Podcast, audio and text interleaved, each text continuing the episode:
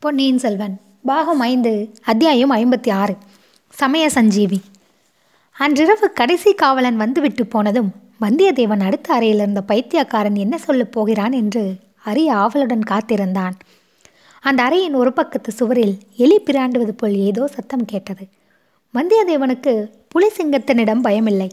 ஆனால் பூனைகளுக்கும் எலிகளுக்கும் பயம். இரவெல்லாம் அந்த இருளடர்ந்த அறையில் எலிகளுடன் காலங்களுக்கு வேண்டுமோ? என்று கவலைப்பட்டவனாக. பைத்தியக்காரா தூங்கி போய்விட்டாயா? என்று கேட்டான். அதற்கு பதில் ஒன்றும் வரவில்லை. எழுப்பிராண்டும் சத்தம் மட்டும் மெதுவாக கேட்டுக்கொண்டிருந்தது சற்று நேரத்திற்கெல்லாம் சுவரிலிருந்து சில கற்கள் பெயர்ந்து விழுந்து துவாரம் ஒன்று உண்டாயிற்று. அதன் வழியாக பைத்தியக்காரன் குரல் அப்பனே தூங்கிவிட்டாயா? என்று கேட்டது. இல்லை தூங்கவில்லை. உனக்காகத்தான் காத்திருக்கிறேன். இது என்ன வேலை? என்றான் வந்தியத்தேவன். இது ஆறு மாதத்து வேலை. அதற்கு முன்னால் என் கைச்சங்கலையை தரித்து கொள்வதற்கு ஆறு மாதம் பிடித்தது என்றான் பைத்தியக்காரன். சற்று நேரத்திற்கெல்லாம் துவாரத்தை இன்னும் பெரிதாக செய்து கொண்டு வந்தியத்தேவனுடைய அறைக்குள்ளே அவன் புகுந்தான். வந்தியத்தேவன் அவனுடைய கரங்களை பிடித்து இறக்கிவிட்ட பிறகு இவ்வளவு கஷ்டப்பட்டு இந்த சுவரில் துவாரம் செய்தாயே இதில் என்ன பயன்? வெளிச்சுவரில் துவாரம் போட்டாலும் பயனுண்டு என்றான். இங்கிருந்து வெளிச்சுவர் என்பதே கிடையாது. புலிக்கூண்டு அறையின் வழியாகத்தான் வெளியேற முடியும். இந்த அறை சில சமயம் காலியாக இருப்பதுண்டு. அப்போது பூடப்படாமலும் இருக்கும். ஆகையால் என் அறையிலிருந்து தப்பி செல்வதை விட இங்கிருந்து தப்புவது சுலபம். இன்றைக்கு வந்த என்னை நம்பி இதை வெளிப்படுத்தி விட்டாயே. நான் உன்னை காட்டி கொடுத்து விட்டால் என்ன செய்வாய்? ஒருவனை நம்பலாம் நம்பக்கூடாது என்பதை குரலிலிருந்து கண்டுபிடிக்கலாம். சேந்தன் அமுதன் நம்புவேன். ஆனால் பினாகபாணியை நம்ப மாட்டேன் உன் குரலிலிருந்து உன்னை நம்பலாம் என்று முடிவு செய்தேன். மேலும் தப்பி செல்லும் காரியம் இப்போது நடந்தால்தான் நடந்தது. சரியான சந்தர்ப்பம் இதுதான். அது ஏன்? காவல்காரர்கள் மாறியிருக்கிறார்கள் என்று சொன்னேன் அல்லவா? அவர்களில் இரண்டு பேர் பேசிக்கொண்டிருந்ததை கேட்டேன். புலிக்கூண்டை திறந்து விடுவதை பற்றி அவர்கள் பேசிக்கொண்டிருந்தார்கள் புலிக்கூண்டு திறந்திருக்கும் போது நம் மேலேயே புலி பாய்ந்து விட்டால் என்ன செய்கிறது என்று ஒருவன் கேட்டான். அதற்கு மற்றவன் சாக வேண்டியதுதான். என்றான். இதிலிருந்து அவர்கள் புலிக்கூண்டை திறக்க மாட்டார்கள் என்பது நிச்சயம். புதிய காவற்காரர்களாதால் திடீரென்று பயந்து சென்று தப்பித்து கொள்ளலாம் என்று என் எண்ணம். எப்படி இருந்தாலும் இங்கே கிடந்து சாவதை காட்டிலும் விடுதலைக்கு ஒரு முயற்சி செய்து பார்ப்பது நல்லதல்லவா? உண்மைதான். ஒருவனாக முயற்சி செய்வதை காட்டிலும் இரண்டு பேராக முயற்சி செய்வது எளிது. நீ என்னை போல் இல்லை. புதிதாக வந்தவன் நல்ல திடகாத்திரனாய் இருக்கிறாய். இரண்டு காவலர்களை நாம் இருவரும் கட்டி போட்டுவிட்டு அவர்களிடமிருந்து சாவிகளை பிடுங்கிக் கொண்டு வெளியேறலாம் அல்லவா? நல்ல யோசனைதான். எப்பொழுது புறப்படலாம்? கொஞ்சம் பொறு. சரியான சமயம் பார்த்து சொல்கிறேன். நானும் ரொம்ப களைத்து போயிருக்கிறேன். ஒரு நாள் இரண்டு நாள் போனாலும் நல்லதுதான்.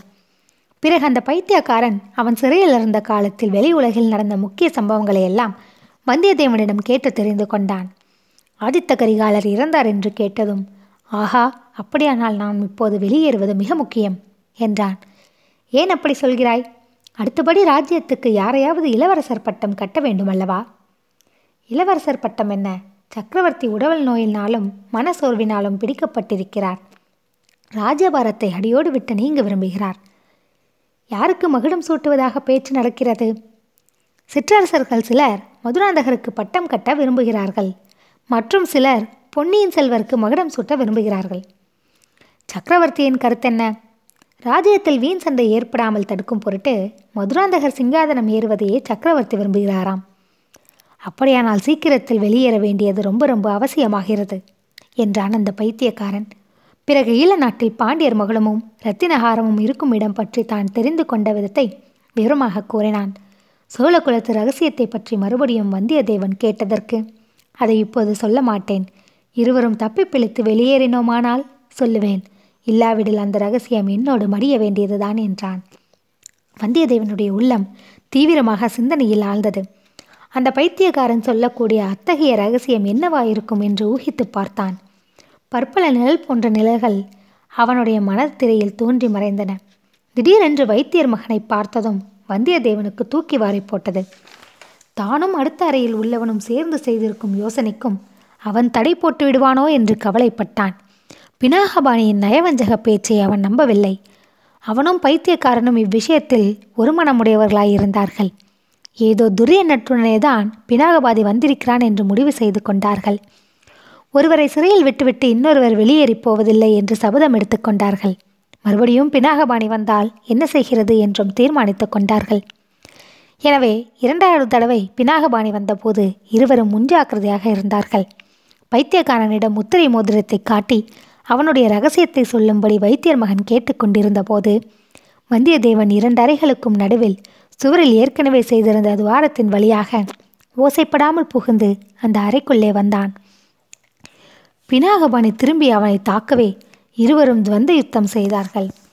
வேறு சமயமாயிருந்தால் வந்தியத்தேவன் வைத்தியர் மகனை ஒரு நொடியில் வென்று வீழ்த்தியிருப்பான். மேலும் நெருப்பு சுட்ட புண்கள் இன்னும் நன்றாக தொண்டையை பிடித்து அமுக்கிய இடத்தில் இன்னும் வலித்து கொண்டிருந்தபடியினாலும் துவந்த யுத்தம் நீடித்தது.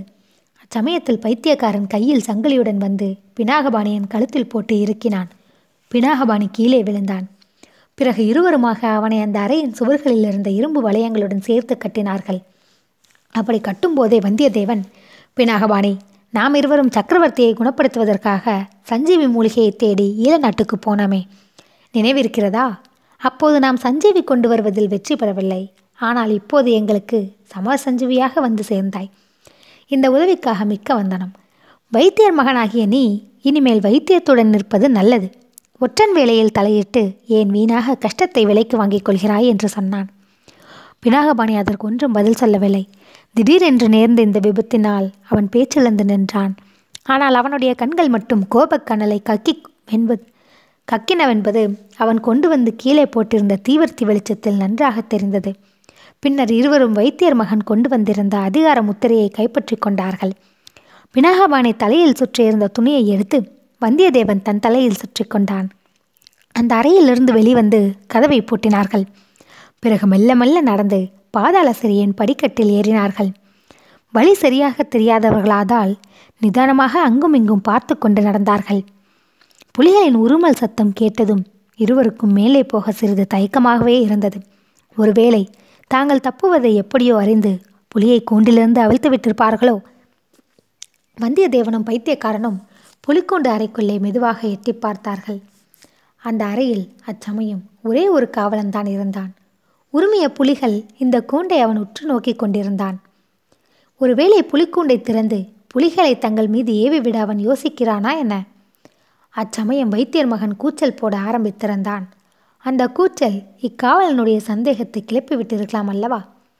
பினாகபாணியின் வாயில் துணியை அடைத்துவிட்டு வராதது எவ்வளவு தவறாக போயிற்று.